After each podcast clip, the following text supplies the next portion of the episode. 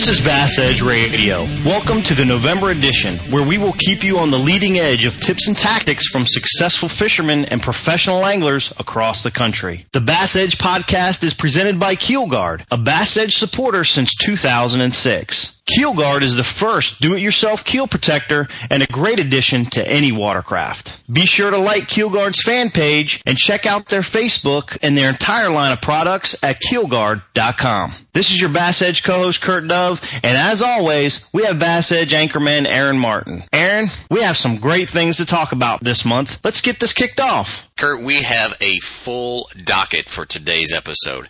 As always, two great anglers. First up will be BASS Elite angler David Walker talking about spotted bass and fall fishing. Then we're going to venture out all the way to Osage Beach, Missouri to join the BFL regional champion Marcus Sikora. Well, he'll be taking us in depth into jerk baiting. Also, don't forget that KeelGuard giveaway that we had touted so much throughout the course of the last few episodes. Well, those winners have been chosen. To see if you won the $500 complete boat package, be sure to log on to either the Bass Edge Facebook page or the KeelGuard Facebook page. And as always, listeners, remember to stay up with the latest information on Bass Edge. Go to like the Bass Edge Facebook page and remind you to also send in your listener questions to info at bassedge.com or post them on that Facebook page for a chance to hear your question on the show. Also, make sure you log on to basstackledepot.com when making your next tackle purchase and get 15% off your entire purchase. Just enter the promo code BE, that's like Bass Edge Special. Hey, all you fishing junkies, stay tuned for more Bass Edge Radio.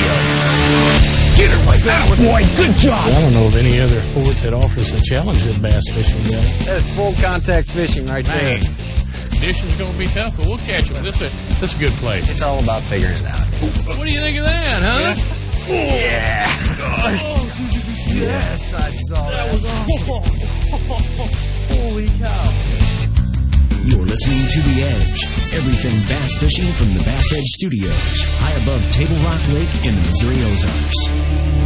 Well, Kurt, I'm a little confused because the last time I talked with you, you just told me you were getting on a boat and you would be unavailable for like seven days. Were you like uh, taking some fancy cruise or in a submarine or what? What was going on there? Well, I tell you what, that's exactly what happened. My my wife and I are actually celebrating our 10 year anniversary this year. So, Wow, uh, congratulations. yeah, thank you, thank you. So we we were excited about that, and, and we're able to uh, kind of check out, if if you will, for several days. And and uh, of course, what do you do when you're a fisherman? You get back on a boat. So that's what we went on a cruise for a few days, and, and we had a great time, and uh, just really enjoyed it. But but also had several other things going on at the same time. You know, I, I fished a tournament up at Smith Lake in Alabama. Got burnt, as you might say, by those spotted bass up there. Had a fun time nonetheless. Have you been to Smith Lake before? I have not, but I've heard so much about it. That is certainly on my bucket list of places to cast a line. I tell you what, I had never been there. Probably one of the top 10 prettiest lakes I've ever been to in the country. So, uh, if anybody hasn't been to Smith Lake and ever gets a chance to uh, wander through north central Alabama, that's a great place to be. And they've got some big spots up there. I saw a couple five pounders, heard about several other giant spots up there. So it was great. But, but it's been a busy time and, and I'm just happy to be back with Bass Edge on the radio and talking more about fishing. You've been doing some fishing yourself. You've had, uh, I remember last time we chatted, we were getting ready for a Bull Shoals event. How did that turn out for you? Oh, it was fun. You know, speaking of cruising and spotted bass, I was doing a little bit of the same. Bull Shoals, obviously a highland reservoir, kind of an extension of part of the White River chain. Uh, you know, Beaver, Table Rock, then Taneycomo, then Bull Shoals, Clearwater Reservoir. Typical, you know, back in October, that's when the fishing is just starting to transition, and, and the fish really, uh, you know, because of the, of the warmth, there really was not a defined thermocline. So you had fish that were starting to move in. The bait was starting to move into the back of the pockets.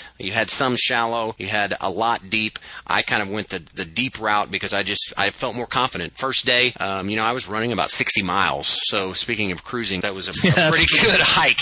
Uh, first day I was in contention, was able to get the blacks to bite. Second day, not so much. You know, I, I was able to kind of capitalize on some of those spots. Spotted bass are fun to catch, but uh, I'm anxious to hear David Walker here in a little bit because he's going to kind of bring us up to speed on the spotted bass and what they're doing. But I will say, Kurt, that lake is full of walleye, and in during practice I was catching some monster walleye because the smallmouth were actually holding out around that 36 37 to 40 foot range out off those long tapering points. So I would bust a spoon to try and get them fired up because the fish were literally holding on bottom and you could not see them. I'd use that spoon to stir them up and get them to show themselves, and I'd come back with a drop shot and pick them up. But the thing was, dropping that spoon in there, those big walleye, and I'm talking five to seven pound walleye. Mm, yummy. It, it was fun. it was fun. Well, you're making me want to run and get some lunch. Yeah, I hear you. I hear you. But you know, we're we're kind of in that transition, and I think the deeper into November that we get, uh, the water cools down, and I think it's doing nothing but getting better and better as far as fishing. Yeah, I gotta agree, Aaron. We are definitely moving completely out of the transition phase, and here in November, smack dab in the middle of the fall. All those things you read about are really happening this time of year and, and during the month of November before it, it transitions over into the winter pattern. So uh, a lot of really fun ways to fish happening right now. Visually, you can see a lot of bait and do a lot of visual fishing as far as understanding how the bait moves and uh, being able to target the bass within those. So um, I'm really interested to hear what David Walker's got to say. So let's get David on the phone and see what he's got to say about November fishing. You know the importance of protecting your investments, so why use anything other than the toughest keel protector for your boat? Grinding sand, abrasive rocks, and concrete ramps are no match for our patented technology. Keel Guard keel protectors are made tough and made to stick. Their do-it-yourself installation takes less than an hour, providing the most dependable, most trusted keel protection for your boat, guaranteed for life. So give your boat the performance edge. Put on the protection the pros pick. Keel Guard Keel Protectors. Hey, this is Kevin Van Dam. This is Brian Maloney. Hi, this is Chris Lane, and thanks for listening to Bass Edge Radio.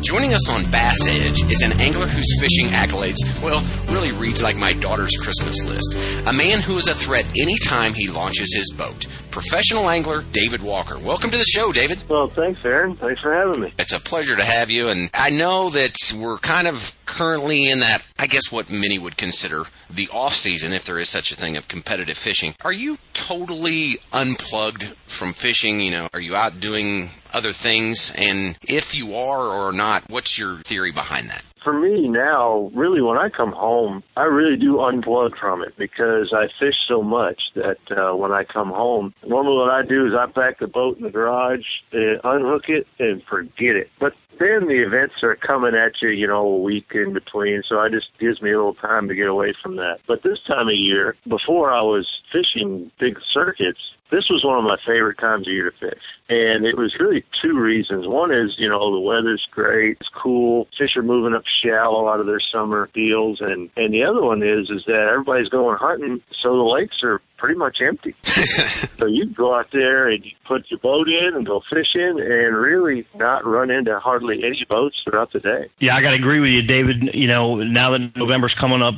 and uh, you know we've got a lot of transitioning going on. You've been fishing really well this time of year, you know, through your past track records. What are you going to go out and look for when you hit the water based upon these seasonal conditions that we're starting to see now in November? Well, I tell you, in the fall of the year, shad is king. Springtime, it's all about spawning, finding those spawning areas. But uh, in the fall, where I live at, you know, where the shad is the dominant forage, that's what I'm going to look for. You look for them visibly, like go back into a creek or pockets and look for that shad. It looks like it's raining back in there. And those bass are going to be searching those shad out, finding them. Your baits are going to be keyed into that. So I'll, I'll use shad imitating baits. Uh, top waters are fun, lipless baits, crank baits, spinner baits things along those lines that are going to imitate that shad. I've always enjoyed this time of year because of that, because I kind of know what it is I'm going to go do before I get out there. So it makes it a little simpler.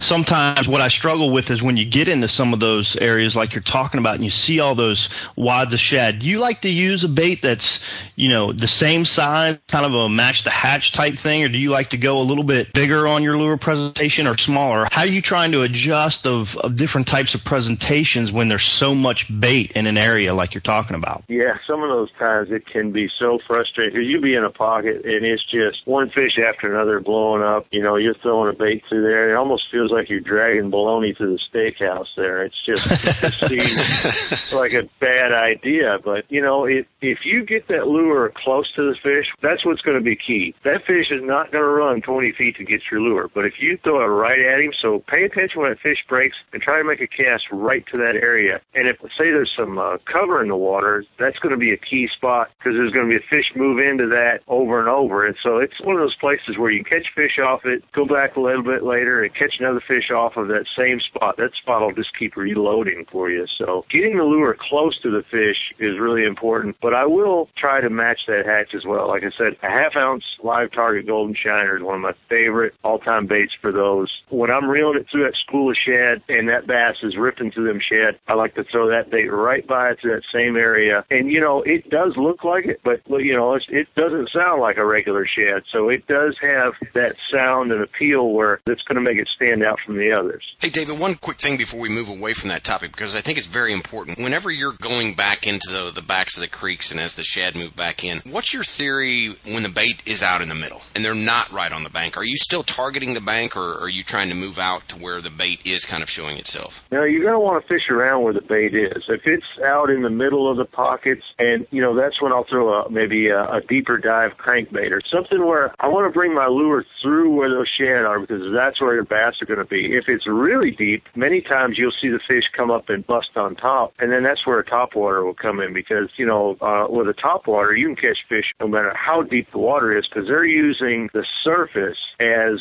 the boundary line in order to push the bait against it. Whereas when you get in that shallow water, they'll use the bank or the bottom and sort of trap the bait in between there. But when they're in that deep water, they're going to use that surface as their trap, you know, to push the bait against the top and try to catch the bait then. So, you know, that's when top water work uh, really well as far as, you know, catching them over really deep water. But if it's, say, 8, 10, 12 foot of water in the middle of that pocket, and that's where the shad are, you know, don't be afraid to throw a crankbait and run about that deep and just bring it right through underneath those balls of shad. Well, all good stuff there. David, the days are getting shorter, which, you know, scientifically speaking, that's, that's talking about the photo period, you know, less light. Temperatures are on the decline. Cold fronts, those are kind of seem like every other day this time of year. You have wide gyrations of, of temperature fluctuations. How do cold fronts affect bass fishing this time of year? And then also, how do you adjust accordingly? Well, like you said, I mean, this is the time of year for that. So cold fronts have a greater impact on the fishermen than it does the fish this time of year because these fish know winter's coming, and that cold is kind of telling them, all right, you better hurry up and get the feed bags on because it's getting cold. And uh, for me, I don't think it affects the fishing near like it does in the springtime. Springtime seems like a cold front comes through, and man, the fishing can get just awful. But in the fall, it seems like it has much less of an impact, and I'm sure that's because the fish they know that's what it's supposed to be doing. That makes a lot of sense. You know, David, we also use a lot of technical jargon when we're referring to different techniques or tactics in bass fishing. Uh, this is kind of a little off key here, but you know know, I'm really interested to hear what your definition is and your description is of finesse fishing. You know, we often hear about this kind of terminology, and, and a lot of times we have to make these little adjustments, like like we've been talking about in, in the fall time of year. And sometimes we've got to go to this finesse type presentation. And and if you had to describe it, what would your description of finesse fishing be? I am not a finesse fisherman, and uh, yeah, I do it, but I do it when it's necessary, not because I don't like say, boy, this weekend I'd love to go out and do some finesse fishing. I just, I, it's not something I look forward to doing. I do it because it's uh, you have to, not because I want to. You know, you're going to use your spinning rod, you know, your egg beater. There, you're going to be using that. You're going to be using a light line, and the reason you're doing that is twofold because you're using little baits and you can't effectively work a little bait on a flipping stick or a big rod with heavy line. So you have to match your rod and reel to the lure. So as the lure sizes go way down, so does your rod and reel combos. I got you. And and you know you hear a lot of this other type of terminology, which they'll call finesse power fishing, which maybe maybe because you kind of shy away from from finesse fishing unless you just totally have to. What are some things that you would do to turn down your power fishing tactics to be more finesse like? Can you give maybe a couple examples of how you would do that? Most of the guys that one that just really can't stand to use a spinning rod will figure out a way to get that bait caster to use more of the finesse type baits. And probably one of the main ones is, uh, you know, everybody refers to as a shaky head, a shaky head or a drop shot. And you can use those on a bait caster as long as you're using lighter line and use a little bit heavier. Myself, I've used shaky heads that are a quarter ounce in weight and use like a six inch long straight tail worm instead of a finesse worm. So it's still the same look. You know, you know, we got the jig head with the straight tail worm, but it's just a bigger Right. version of it. Something you can use on a bait caster. You know, and that would be my version of a power finesse fishing. But I would much rather look for easier fish, and so I'm going to pick up and do a lot more running and gunning instead of trying to catch this fish that obviously doesn't want to bite. I always figure there's another one out here that is hungry. And along those same lines, you brought it up as far as you d- you don't do that unless you absolutely have to, and, and so you're kind of using something as a trigger within your psychology to say, ah, I've got to pick this up, or I need to move spots and run and gun to find those biting fish that are going to respond the way that I like to fish. You know, the term "let the fish tell you what they want." It's a little comical in a way. But can you define what you're using to guide you and, and to make those decisions? fishing is we try to make it as scientific as we can because then that way it's uh, X equals Y, or if this happens, then do this, and it works every time. The problem with fishing and scientific versions is they just don't go together. Fishing is much more of a blend of science and art. It's more of an art form. So there's a whole lot of subtle cues you're going to be getting and you put them together and then you kind of use that as your guide because you can't always go by, you know, we, we almost break it down. Okay. Well, it got cold, so I had to do this. Well, a lot of other things might have happened there other than just that it got cold. You know, there's fishing pressure, there's water color, just the lake you're going to, what size of the fish in there, do they get fished for a lot? You know, that has a lot to do with whether you're going to be finesse fishing, what time of the year it is. So there's, there's an awful lot of variables that, uh, for me, cue me as to what to do. Now, obviously, I said that I don't like to finesse fish, so the first thing I do is I try to figure out how to catch the fish the way I like to fish. Now, if those things absolutely don't work and I try everything in a book, then I'm going to go to that finesse fishing. So I'm going to start off on the top end of what it is I like to do and then work my way down from there. So basically, when I go to a new lake, I try to use the techniques that I feel that are best suited for me, my strengths, and then work down from there. So I don't go into it try to fish my weaknesses because normally you're setting yourself up for a mediocre finish. Recently, you were down in Alabama, had a top five finish on what's known as a spotted bass lake. And looking over your historical record, you've done pretty well fishing for spotted bass. So let's talk a little bit to our listeners about what the major differences are between spotted bass and largemouth bass behavior and how you might go about changing tactics to catch one versus the other. You know, spots to me are probably the most consistent fish. And when it comes to fishing for largemouth spots or smallmouths, it seems like the spots are much harder to find a time when they won't bite. They just seem like they tend to group up more, um, especially by size, and they also tend to be like we don't care. We're gonna we're eating today, no matter you know. Don't care if it's funny or not. they don't care, which is cool because normally if I find an area where I feel like there's a bunch of spots there, that to me is just you know, thank it. There's five right there because these guys are gonna bite. They don't care what happens.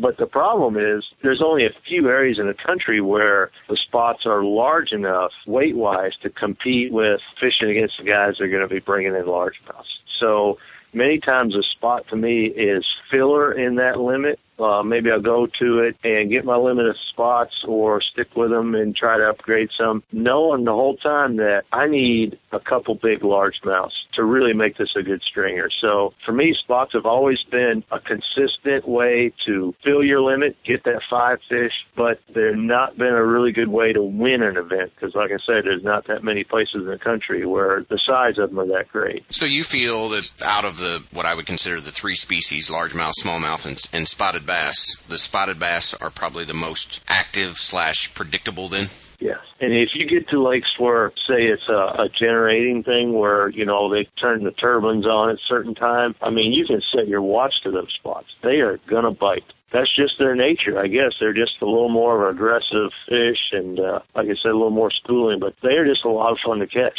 Now, David, when you're targeting the spots versus the largemouth, are you using a lot of the same type of tactics, or is there some specific things that you really like to use when you're attacking these spotted bass? When it comes to spots, you can catch them on just about any, all the same lures that you're going to use for uh, the largemouth. They kind of got branded as a, a little worm fish, which actually Right. they do like that. But I've caught plenty of spotted bass on just the same size jig or topwater or crankbait that I would have been throwing for a largemouth. They have a tendency to get in certain little areas and uh, really group up, and that's cool too because you can go in there, it's just all spots, and you just catch one after another. But most of the time, they're going to be the same size. You get a little frustrated because you're like, all right, same fish over and over. You know, they're fun at first, but then it's like, all right, this is getting to be a little groundhog day. Kind of like white bass fishing, huh? Yeah, exactly, exactly. They, they do have seem to have some white bass tendencies. Yes. Well, David, it's been great having you on the show. But uh, as always, before we let you go, we've got a listener question from Adam in Knoxville, Tennessee, just down the road from your place. So here's uh, Adam's question. Has the Alabama rig made as big of an impact on the sport as everyone thought it would last year? And the second part of the question is, are there ways that an Alabama rig is being utilized other than just throwing, counting it down for suspended fish like Paul Elias did last year at Guntersville? And again, this question comes from Adam in Knoxville, Tennessee. Well, here's the tough part for me is that on the elite trail we can't throw the Alabama rig, so I have caught maybe three fish ever on one. But uh, you know, I think it, when it first came out, it was unbelievable the amount of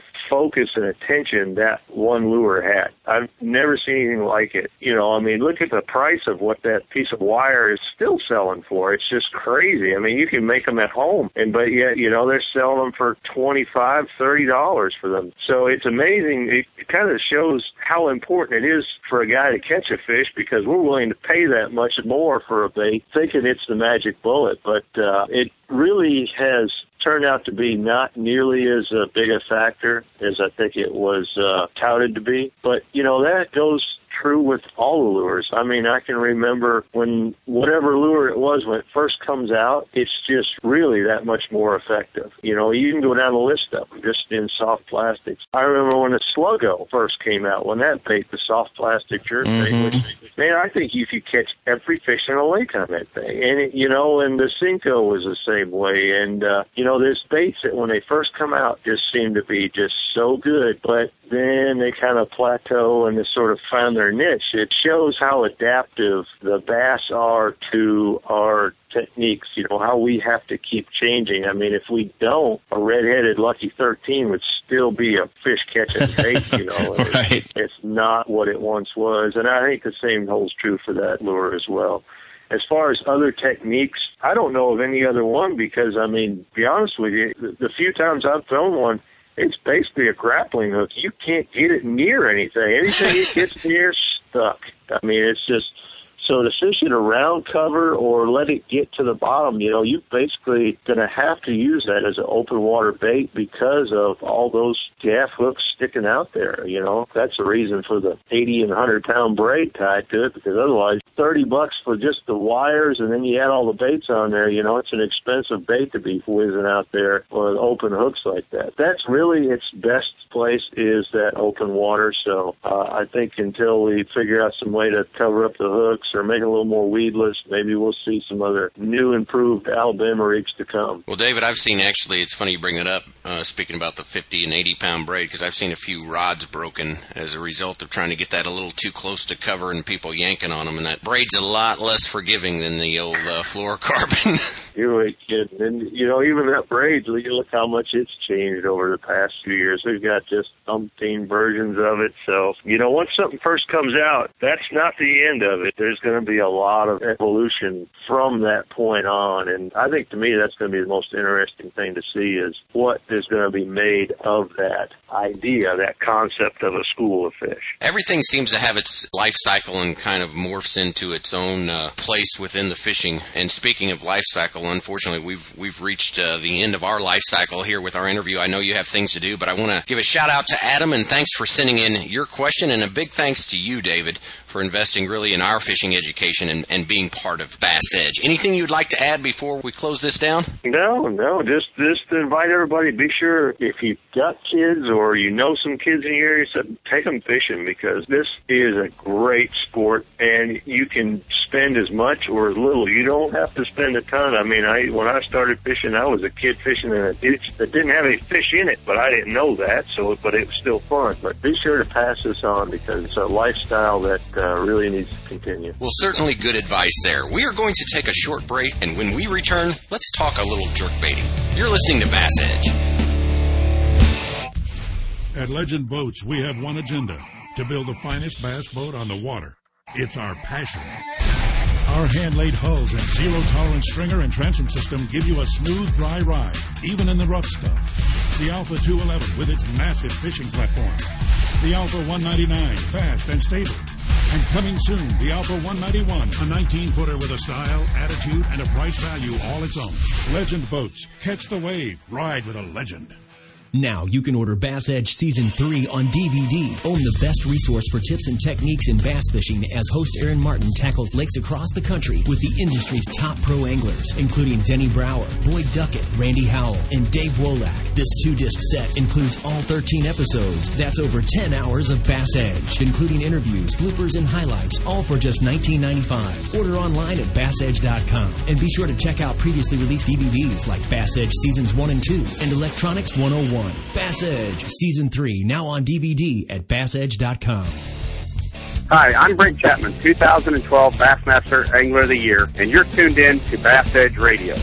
We're listening to David talk about bait, man, it's it's that time of year. You know, the bait is highly, highly active. They're just in droves, and it almost in in some of these pockets, it literally looks like you could walk across the bait that they're so thick. For sure, um, you know, we find that you know, being a guide down here at Lake Amistad, Aaron, we you know, we have a lot of grass down here, and I think other places I've fished in the fall, it's much more prevalent to see a lot of that bait fish in the middle of the pockets. You know, down here we got a lot of grass, so anytime you're associated with a grass lake, I think you still get a lot of those bass holding in those ambush points around the grass, and those big balls of bait, as David discussed, will swim by. And he talked about fishing around some cover when it's available, and those balls of bait are there.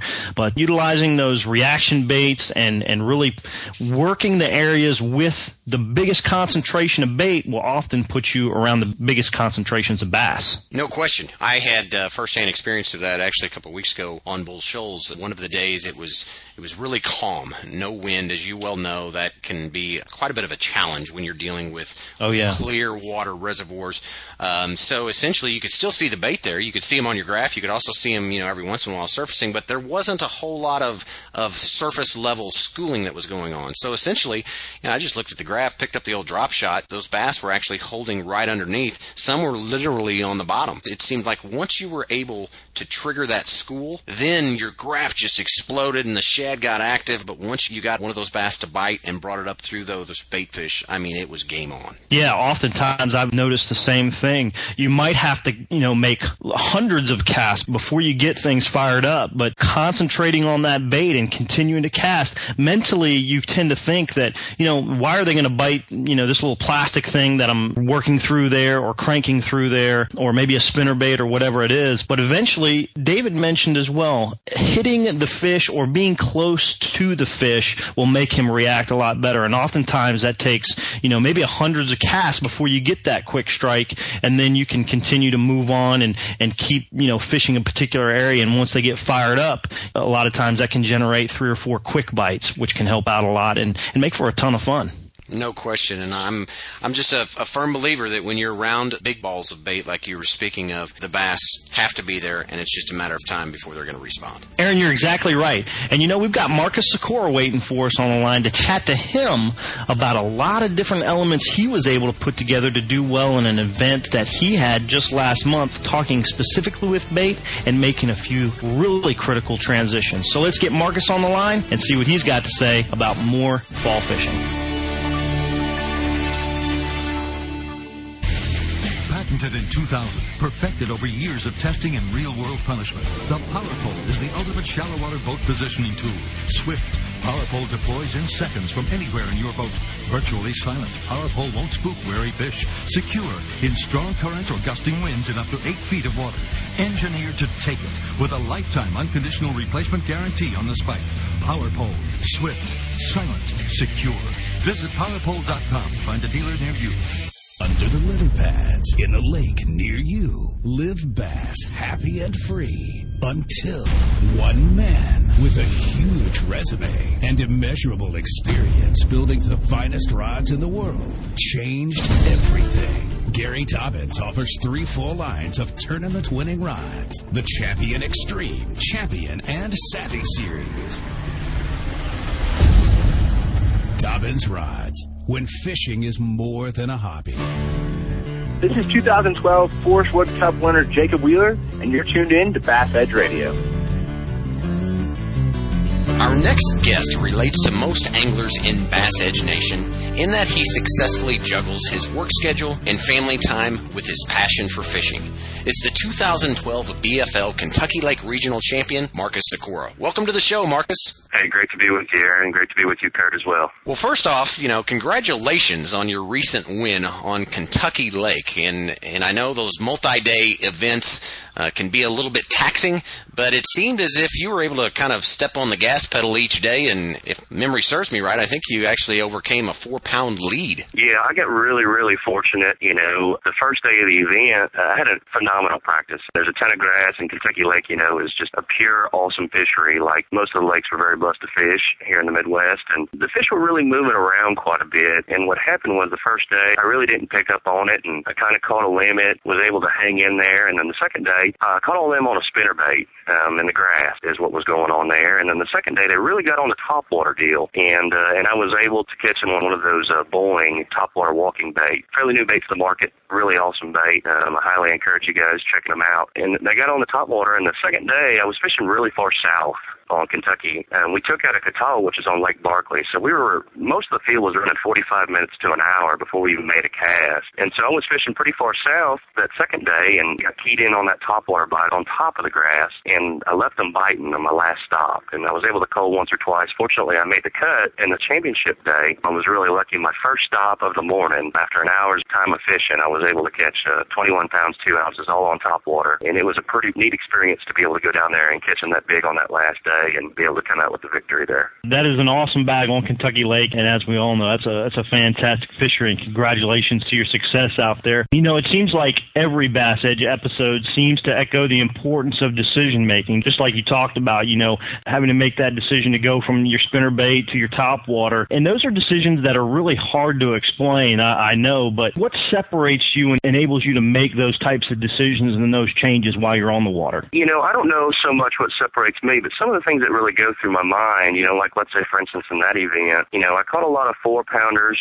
three and a half, four pound fish on spinnerbait. And the first day of the event, they turned to two pounders and, they turned to throwbacks, non-keeper fish. And it really, really lit a signal with me because it's been so solid. You know, my four pounders turned to two pounders and my three pounders turned to, uh, to non-keeper fish. I knew I had to make an adjustment. Um, you know, that lake and the majority of the lakes we fish here in the Midwest, they're so full of fish that you have to do some, a lot of times, majority of the victories I've been blessed with, it takes some sort of on the water decision making and just dialing in and, and trusting your gut. And, and really that's what it was. And, you know, that last day, you know, you also have to take in the elements in consideration. That last day, there was forecast for 25 mile an hour south winds. And, uh, and on that lake, it can create a treacherous situation as far as navigation, fishing, and this, that, and the other. And when I left those fish biting, it was the furthest north point that I was fishing in my milk run there. And I decided to start there on the last day. And the reason was because I knew if I was going to catch them on top water that day, I was going to have to catch them early because what turned into a rough chop an hour after I fished that place turned into a two foot and a three foot wave. And a lot of times when you're fishing shallow targets and structure and cover, that big wave will really kill that topwater bite. And I knew that topwater was a way to catch a big stringer. So it's just trusting your gut, paying attention to the elements, and always, always pay attention on the water. The pattern you're fishing seems to change a little bit. Don't be afraid to chase that pattern. If it doesn't feel right, don't do it. If it feels right, you know, you got to passionately pursue it. And those are the things that I really kind of focus on in, in order to make those adjustments and, uh, unfortunately, come out with the, the big W. Well, Marcus, how many patterns do you try, you know, plan A, B, C, so on and so forth? Do you try and come up with as you're out on the water, you know, practicing and trying to put together together a successful day?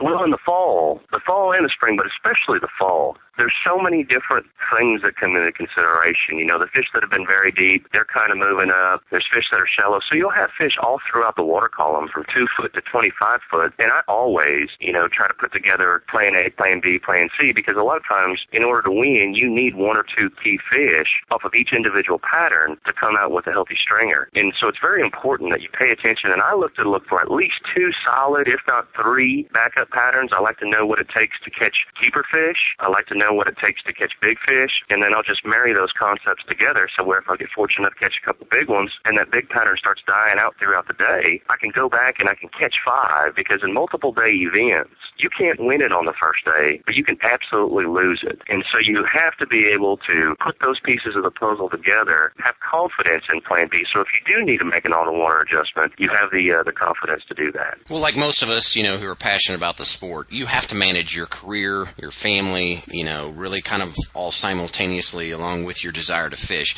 Do you have a standard or a, a method to your madness that allows you to maintain balance and, and yet be an effective businessman, family person, as well as a consistent angler? The theory that I live by is, is work hard, play hard. And I just want to talk a little bit about how blessed and fortunate I am in all of those aspects, you know. Um, I married my high school sweetheart, so she knew whenever uh, she accepted my marriage proposal that the green fish were going to be part of that equation, you know. that's so a critical she, element. She, uh, yeah, that's that's very critical, you know, because uh, that's something I'm very passionate about. You know, my family is. I have a four-year-old daughter and a two-year-old son, and and uh, sometimes it's difficult when you have to make commitments to work and commitments to fishing, and then you have to have your commitments to family as well. It makes it difficult to juggle.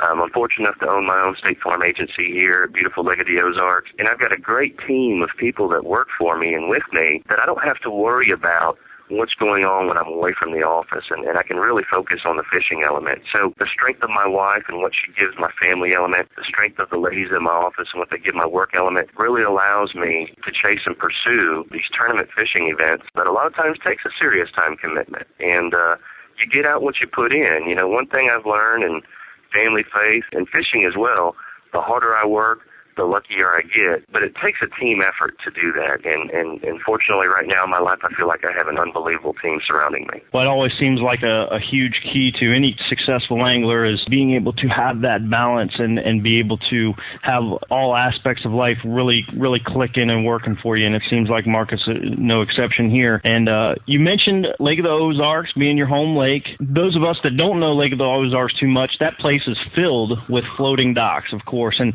and can be a, a big factor in a lot of events. Now, I got to know falls here. You know, things are changing up a little bit. You got a lot of shed and pockets and some things that we actually talked about just a little bit ago with David Walker. But are docks a key deal at Lake of the Ozarks in November? And if they are, what are you looking for? To speak broadly about boat docks, um, a lot of people, a lot of fishermen don't like boat docks because it make it cumbersome to be able to access the bank or targets or whatever it is you're trying to do. But to speak directly about Lake of the Ozarks, let me tell you a couple things that I think are key components to this lake lake and how they apply to fishing here and what makes this thing a phenomenal fishery. Ameren UE does a great job keeping water in the lake.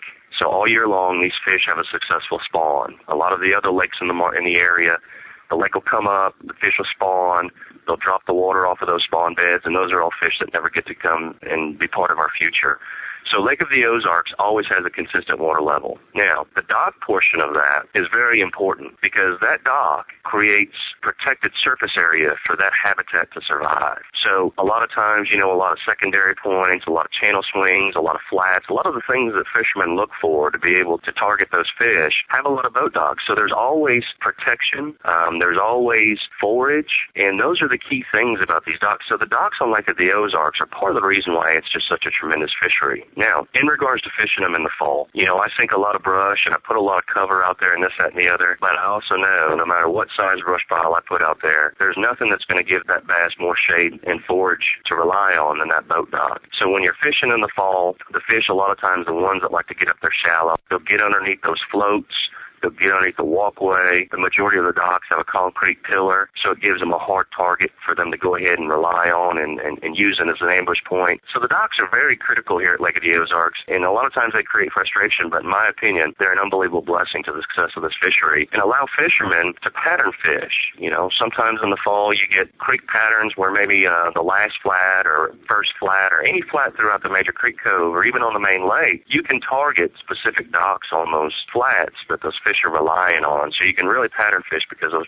fish rely on those docks so heavily. So those docks are a big, big deal. Um, right now we're coming up, um, you know, on what I would call borderline winter fishing. One of my favorite things to do is throw top water behind the docks, you know, buzz baits, throw them over the cables, and, and they just lay in there back there behind them docks because they feel so protected and so at ease, and it can create some exciting fishing at Lake of the Ozarks in the uh, in the early winter season. Well, Marcus, you bring up, you know, kind of borderline winter fishing, and it, it goes without saying. I mean, obviously, I've known you a long time. You're one of probably the most established uh, jerk bait fishermen in the Midwest. Give us Marcus Sykora's Jerkbait 101 class. You know, what are you looking for? Colors, all the all the various things that go into that. The advice that I give people whenever I start talking about jerkbait fishing, and I, and I appreciate the accolade there, and it means a lot coming from you guys. You know, I just love to do it. There's just something about a bait suspending around a target or a flat or a channel swing or something like that, and the only thing connecting you to that fish is just open water and a, and a, and a little bit of fishing line, and it's just a tremendous way to catch giant fish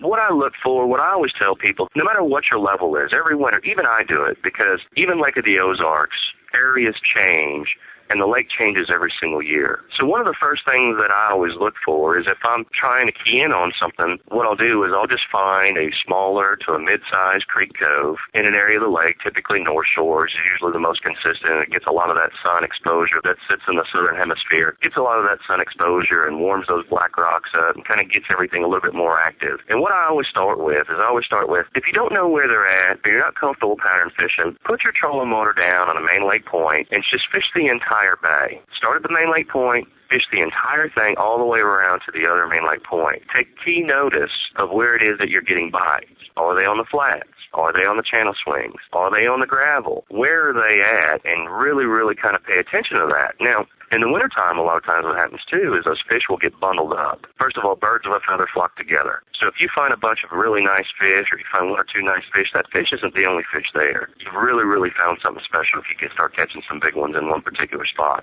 So they'll really get loaded in there. Pay attention to those spots and then take that knowledge that you've gained from that one or two creek coves that you started with and start applying it to different areas. You know, if you're catching them on big boulder rock, go into the next cove, fish big boulder rock and uh, and those are the things that I start with when I'm starting to talk to.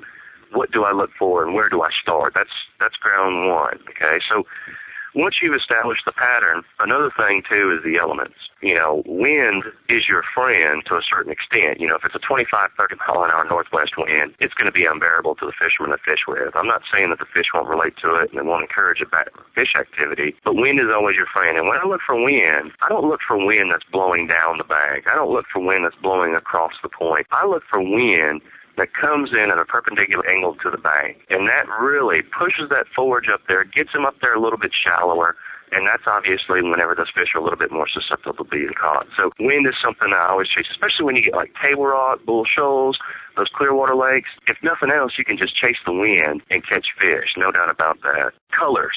Everyone's always asking about colors. You know, what color do you throw? What color do you prefer? What's your favorite color? First of all, color is secondary to action. There's a lot of awesome jerk baits on the market today that 10 years ago we never had the ability to throw. You can take one right out of the package, tie it on, and begin catching fish immediately with it. A lot of different colors out there, but action is always primarily the first thing when I throw that jerk bait out there and I reel that thing down three or four cranks before I start twitching my bait, I want that bait to feel like it's fighting me back to the boat. It's no different than some of your listeners can relate to crank baits, um, spinner baits, square bill stuff. You want that bait to have a dynamic action. When I pop that rod tip, I want that bait to go left or go right and not come straight towards me because the longer you can leave that bait in the strike zone, that's obviously going to increase the success ratio you have. So colors, I'll talk to that, but action is a big deal. I can take 10 jerk baits from the premier manufacturer. I can tie them on, and before I paint them or before I manipulate them, the first thing I do is I throw them out there, I reel them back to the boat, throw them out there, twitch them, and I'll pick winners and losers out of those things based on the action. So I want that bait to really fight me back to the boat. Okay, colors. Generally speaking, whenever you have sunny conditions, I like a color with a lot of flash, a lot of metallic, a lot of chrome, any holographics on it at all that really puts out a lot of flash. That baits, those fish lay down there, their eyes are on top of their head, they're looking up there and they're seeing that thing. You get a lot of flash. So in the sunny conditions, I love flashy colors. Standard colors, it doesn't matter. Chrome blue, chrome black, whatever your favorite is, is the one you're going to throw the most. So that's the one you're going to cast the most fish on. But I love a flash color in sunny conditions. Cloudy overcast conditions, I love dull colors, matte colors, bone colors things that really shine out on the neon in low light conditions where that bass can zero in on that particular bait. Now, have I caught them in clouds on chrome? Have I caught them in sun on bone? Absolutely.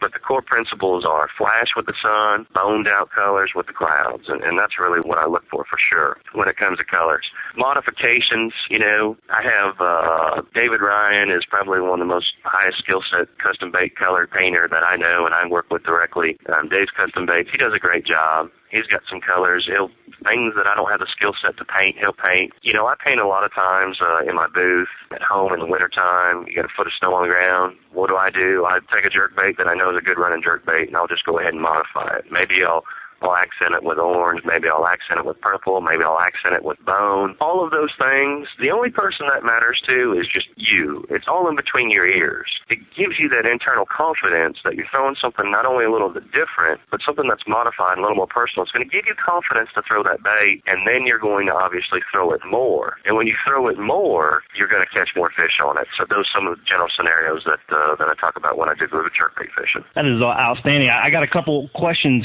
in addition to this 101 class that we're getting on jerk baiting, and that is what kind of speed reel do you like to use? What kind of uh, action rod? And then for me, most importantly, what kind of line? Do you prefer mono or fluoro? And what are the differences that you found between those two that may give you some advantage or disadvantage based on a condition that you're fishing? Well, from a reel standpoint, uh, 6.2 ratio is about the perfect ratio. There's times a fish will hit that bait and, and push it to you, and you got to pick up slack quickly enough. But also, too, the key component to fishing jerk baits is really, to be honest with you, doing nothing. So from a from a tackle setup, a lot of times I'll throw a, a Gary Dobyns, like a 682 or 683 CB. It's a crankbait series rod, 6'8", really really soft tip but it's got plenty of bone. If I need to move that fish from that cover, I'm able to do that. Uh, 6.2 Shimano Core is the reel that I prefer, and without a doubt, right now, my favorite undoubtedly is 8-pound Green Maxima monofilament. There's times that I'll weight my bait for a sink ratio depending on where the fish are in the water column, I may want that bait sinking a little bit. Sometimes slowly. You go on lakes like Table Rock where they're very, very deep. Sometimes you need a quicker sink. But I want to modify my bait to create the sink rate, not my line. And for that purpose only, that's why I choose not to throw fluorocarbon. Another thing about fluorocarbon that I had bad luck with is in the wintertime, that water's extremely cold. If you get a hairline fray in that line that you don't know it's there, because it doesn't have the ability to stretch, and you set the hook on a fish, a big fish, it hits it and it going the other way, and you set the hook on that fish, it creates a weak point in that line, and I've just had, you know, unfortunately bad luck in, in breaking fish off on the fluorocarbon. You know, you got extremely cold water, you got ice, you got things like that. So mono, without a doubt, is my favorite, and I adjust my sink rate with my bait if I'm going to do anything along those lines. Well, Marcus, quickly, you brought up your description of sunlight versus cloudy days on your bait selection. Obviously, not every day is ideal for throwing a jerk bait, but you know the light conditions are something that we all have to deal with on a daily basis. Break down when you're more bottom focused and when you want to remain higher in the water column using that jerk bait versus maybe throwing a football jig or something like that. Well, first of all, in the wintertime, I mean, I love to throw a football. I love all methods of fishing. I don't care what it is, drop shot, spinnerbait, top water, jerk bait, football jig. It doesn't matter. I love all elements of it, and I'm extremely confident with all of those methods. On the jerk bait, whenever I go to a sink rate, a lot of it depends on where I'm trying to fish in the water column. I'm relying on my Humminbird electronics to see where those fish are positioned in that water column. If I'm seeing a lot of shad in that 10 foot to 15 foot water column, there's a reason those shad are there. It's the optimal temperature for them. It's the optimal forage level. And that's also where the bass are going to be as well. So I'm going to focus on trying to get that bait in that 10 to 15 foot range, or maybe shallower, or maybe deeper. But the key component to determining where in that water column you want that bait is paying attention to your electronics, finding that shad, seeing how they're positioned, because that's obviously what the bass are relying on their forage. So that's how I relate to that, Aaron. Marcus, this is one of those episodes where we're going to just have to do a sequel, and we're going to have to continue this Jerkbait 101 class. Maybe we'll go to Jerkbait 102 class. but, uh, but before we let you go, we have a listener question from Adam in Knoxville, Tennessee. Adam's got a two part question here. So, has the Alabama rig made a big of an impact on the sport as everyone thought it would last year? And the second part of the question, are there ways that the Alabama rig is being utilized other than just throwing and counting it down for suspended fish like Paul Elias used it at Guntersville? Again, this is a question from Adam in Knoxville, Tennessee. Adam, that's a great question. You know, I think when the Alabama rig came out, I think, you know, me personally, my first opinion of it was it's going to take some of the integrity out of the sport. Multiple hooks and something that I honestly think is in the bass's DNA code. I think you are catching fish nowadays that were uncatchable because I think that some of the DNA code of that fish is target multiple schools where we as fishermen have always target, you know, presented individual bait. So my first impression was I was not a fan of it. Having thrown it, having seen what it's done to the industry, I am a huge fan of it. Number one, it's gotten people fishing that normally don't fish. They've gotten excited about it. There's a buzz about it. Everybody's talking about it. And the more people we can have enjoying our sports, the better off we're all going to be. So from the aspect of getting people back on the water, it's done that. So kudos to that delivery system. The Alabama rig, in my opinion, is one of the most lethal presentations you can have. It catches big fish. End of story, period and over. So it's exciting. You know, all of those times we've heard in clear water, you got to throw six pound test line, you got to throw this finesse bait. You know, now we're throwing 65 pound braid with five swivels and five baits and five wires, and we're just thundering them on it. So has it made an impact? Absolutely. And in my opinion, 100% positive. Bait manufacturers sold more soft plastics and more terminal tackle last year than any year that I can remember. So when we as fishermen have a bait that catches more fish, and the people we rely on that need to be successful in business in order for us to have the premier products that we rely on, it's a win-win. Now, are there ways that it's being utilized other than just throwing it and counting it down? Absolutely. I can't tell you how many times last fall is when I started throwing it for the first time. Fish it like a spinnerbait. Throw it at the bank, land it on the water's edge, and reel it back to the boat just out of sight. You'd be surprised what you catch. You'll catch giants. They absolutely kill it. Fish it out over deep trees. A lot of times, you know, on Table Rock Lake, Bull Shoals, you got these trees that top out in 60 foot of water. It's so painful to try to fish that deep. You can put heavier jig heads on that bait. You can get it down and you can effectively fish a water column that was so painful to fish before. The sheer usage of that bait is absolutely phenomenal from zero to five foot to 50 foot plus. Now all of a sudden we have a method to go ahead and pursue the bass that we're trying to catch. And, and for that, it's another really, really awesome thing in the fishing industry right now. That's a great response, Marcus. And, and congrats to Adam for having his question chosen and answered on the air. Also, hats off to Marcus for his in-depth analysis of jerk baiting. Like I said, we're going to have to have jerk baiting 102 here shortly on Bass Edge Radio. Anything you'd like to add, Marcus? Not really. You know, if there's anything I can ever do to help you or any of your listeners, I'd be more than happy to. Um, passionate about the sport we all share, and anything I can do to help anybody, uh, I would love the opportunity to do so. So I appreciate the opportunity to be with you guys today. Well, Marcus, we appreciate you being with us, and we're going to take a quick break. You're listening to Bass Edge. You know the importance of protecting your investments, so why use anything other than the toughest keel protector for your boat? Grinding sand, abrasive rocks, and concrete ramps are no match for our patented technology.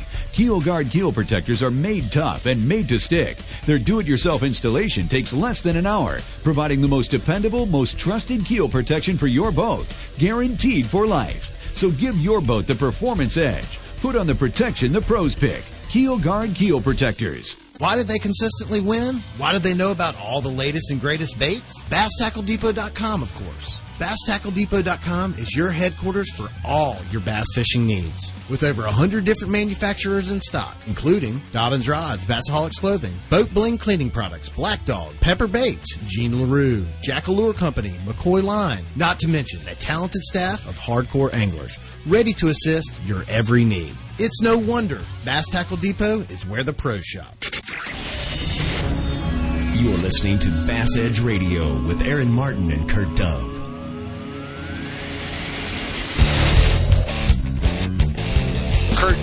Really said it best when you closed out there with Marcus. I'm just really not sure what more that we can add on Jerkbait 101. I, I definitely think it's going to be a conversation we need to pick up at a later date and, and see what else he has to say. Yeah, I agree. You know, Marcus, uh, obviously very proficient, uh, you know, with the jerkbait fishing and, and has a lot to offer all of us uh, in how to better work that particular lure and how he tends to attack the waterways with that presentation. But one thing that's really interesting is, is we talked a little bit about it, and Marcus mentioned he liked to use the eight pound monofilament. That seems a little bit light, but you know that gives you a lot of advantages too. I can really see how that could help you, especially with monofilament line. The bait's going to have a little bit more action than it is with fluorocarbon. He talked several times about how the fluorocarbon is going to affect the depth of the bait, and and also how he likes to reel down his jerk bait before he begins to move it. You know, and he also had a couple other interesting things to say about how he goes about working the bait. One really key point he mentioned that I picked up on was that the most important thing about jerkbait fishing is doing nothing with it. So uh, it's almost like Senko fishing. You know, it's got its own little action and its own interest by the fish. So it's important not to overwork that bait and kind of let it do its thing, be able to sit there and suspend in the fish's column. And it gives those fish a really good chance to uh, see what's going on and oftentimes when you have cold fronts or you get in these colder weather situations, the fish don't react quite as quickly as they might in the summertime. So it leaves that bait in the strike zone a little bit longer. Well, I'm good at doing nothing. I can tell you that for sure. So, uh, you know, but seriously, those were always the people that I worried about back in the day when they used to have the captain's chairs on the old style bass boats right, with the right. armrest. It was those guys that I was most worried about because you knew darn well they were going to make a cast, get it down in the strike zone, and if they were smokers, they were going to sit back, light up a cigarette, and smoke a cigarette before they ever touched the bait again. And I think the important thing to realize of what Marcus was talking about is what you said, Kurt. Let the bait do the work. It's kind of like golf. You have a, a nine iron and an eight iron and a seven iron, so on and so forth. You have the same swing, but let the bait do the work. And that line deal really got to me because then it got me thinking. You know, here most of us are touting the fluorocarbon because it sinks and it has more sensitivity in that. But really, he likes to control the sink ratio of his bait based upon adding weights or doesn't want to take that risk if he does have a nick in the line. So well done. Very, very good stuff. Yeah, one thing also just to add about the nick in the line, I've noticed with fluorocarbons as well, you know, when you get them in that cold water situation, they tend to brittle up on you a little bit. I've had an experience where, you know, I've been flipping a jig and it's really cold water. That fluorocarbon becomes more brittle in colder weather. So it just goes to prove, although there's advancements in fishing, especially with line, you know, from the mono to the braids to the fluorocarbon, and the way that you know all of these different things have come to us there's no one particular element or type of line that is great for all situations you still need to utilize all of them because they're going to give you small advantages and different techniques throughout your fishing Absolutely. I learned a lot out of today's episode. Now it's just a matter of time getting out and actually putting those things into practice. Kurt, hey, I just want to remind everybody don't forget, four big winners announced as part of that Keelguard giveaway that we promoted there for the last couple months. So be sure, don't forget to check the Bass Edge Facebook or the Keelguard Facebook page to see if you were chosen as part of that giveaway. Yeah, and thanks to Keelguard for being involved with Bass Edge and providing our listeners with some great products. Remember to like Keelguard's fan page on Facebook and check out their entire line of products because they offer a lot more than just underwater craft skid plates. You know, they have a lot of different things that you can utilize for your boats and, and your other watercraft. So check out Keelguard.com and see their entire line of products as it can have a great effect for your fishing needs. Well, speaking of fishing needs, I feel the need to actually maybe try and get out on the water a little bit today. So, in the meantime, we want to thank you for tuning in to Bass Edge Radio. If you feel so inclined, get onto iTunes, give us a rating, let us know what you think. This is episode 149, November 2012. For Kurt Dove, I am Aaron Martin. Until next time, have a great week, everybody. The Edge is presented by Keelguard Keel Protector. For more information on Bass Edge or to shop at the Bass Edge online store, visit www.bassedge.com. And be sure to join Kurt Dove and Aaron Martin right here on another episode of The Edge. Brought to you in part by Legend Boats, BassTackleDepot.com, Power Pole, Dobyns Rods, Mercury Outboards, and Rapaholic.com.